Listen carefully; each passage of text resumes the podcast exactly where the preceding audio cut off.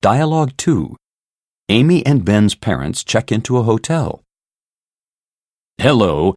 We haven't booked, but we were wondering if you have a room vacant. Yes, we do. Is it just for one night? Yes, please. By the way, do you have anything for a sprain? I overdid the hiking today. Let me see. Oh, we've run out of bandages. I'll slip out in a few minutes and get you some. Thank you.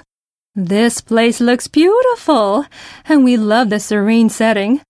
May I ask about that plaque on the wall? That honors the notable poet William Wordsworth. He wrote his famous poem to daffodils at this hotel. That is our heritage. There's an excerpt of the poem on the wall. Read it if you have time. It might inspire you. When you leave tomorrow, you will pass by the place where he wrote it. It's a very scenic sight, and it can convey a sense of solitude. We'll do that and drink in the atmosphere. Uh, By the way, what time do you serve breakfast? From 7 until 8 o'clock. Is that okay for you? Yes, that's fine. We always get up reasonably early. Now I'm looking forward to a soothing bath.